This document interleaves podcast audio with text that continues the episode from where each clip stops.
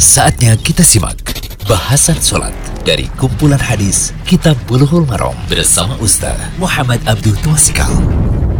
Bismillahirrahmanirrahim. Assalamualaikum warahmatullahi wabarakatuh. Alhamdulillah. Salatu wassalamu ala rasulillah wa ala alihi wa man tabi'ahum bi ihsan ila yaumiddin. Allahumma inna nas'aluka ilman nafi'a wa rizqan thayyiba wa amalan mutaqabbala. Kali ini kita berada di audio ke delapan puluh tiga dari pembahasan Kitab Bulughul Maram karya Imam Nawawi al-Asqalani, Kitab Sholat. Bab Al Masajid, bab seputar masjid. Ada satu bahasan menarik kali ini tentang hukum bermain perang-perangan di dalam masjid. Hadisnya adalah hadis dua ratus enam puluh. Disebutkan oleh Imam Ibnu Hajar wa anha qalat ra'aitu Rasulullah sallallahu alaihi wasallam yasturuni wa ana anzuru ila al-Habasyah yal'abuna fil masjid. Al-hadis muttafaqun alaih.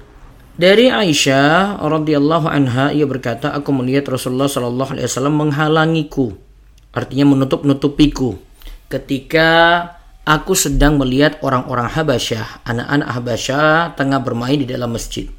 Al-hadis muttafaqun alaih. Hadis ini riwayat Bukhari dan Muslim. Habasyah adalah bangsa berkulit hitam dan tinggal di negeri Habasyah yang saat ini adalah negara Ethiopia yang berada di Afrika bagian timur. Ya, kita lihat faedah hadis dari hadis ini. Yang pertama, bermain perang-perangan dan alat perang itu dibolehkan di dalam masjid. Apa alasannya? Ini karena mendukung jihad ya. Maka segala kegiatan yang mendukung pada jihad boleh dilakukan di masjid. Ini yang kedua. Terus yang ketiga, latihan perang bertujuan untuk melatih keberanian. Kemudian yang keempat, syarat bermain perang-perangan di masjid adalah, ini tentu ada syarat-syaratnya ya. Ini ada syarat-syaratnya. Yang pertama, bukan rutinitas yang dilakukan terus-menerus. Yang kedua, tidak mengganggu orang-orang yang sholat, berzikir, atau yang berada dalam majelis ilmu di dalam masjid. Yang ketiga, tidak boleh juga ada suara mencaci dan mencela yang dapat menghilangkan wibawa masjid. Jadi masjid itu punya uh, kehormatan, punya kemuliaan. Jangan sampai ada suara-suara yang nanti berisi cacian ya, saat latihan perang-perang seperti itu.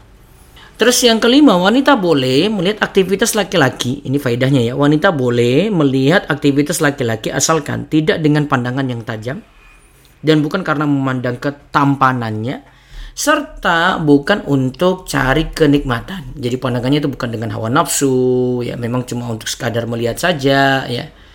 Nah, tujuannya seperti itu ya. Terus Imam Nawawi rahimahullah berkata, faedah keenam, ada kata sepakat ulama, wanita diharamkan memandang wajah laki-laki yang bukan mahram jika memandangnya dengan penuh nafsu atau syahwat. Terus yang ketujuh, Nabi shallallahu alaihi wasallam uh, menunjukkan akhlak yang mulia pada istri dan keluarganya. Hal ini sepatutnya bisa dicontoh oleh para suami. Jadi contoh pada suami, jadilah suami yang bagus akhlak pada istri dan keluarga di rumah. Semoga jadi ilmu yang manfaat. Demikian bahasan sholat dari kumpulan hadis Kitab Bulughul Maram bersama Ustaz Muhammad Abduh Tausikal.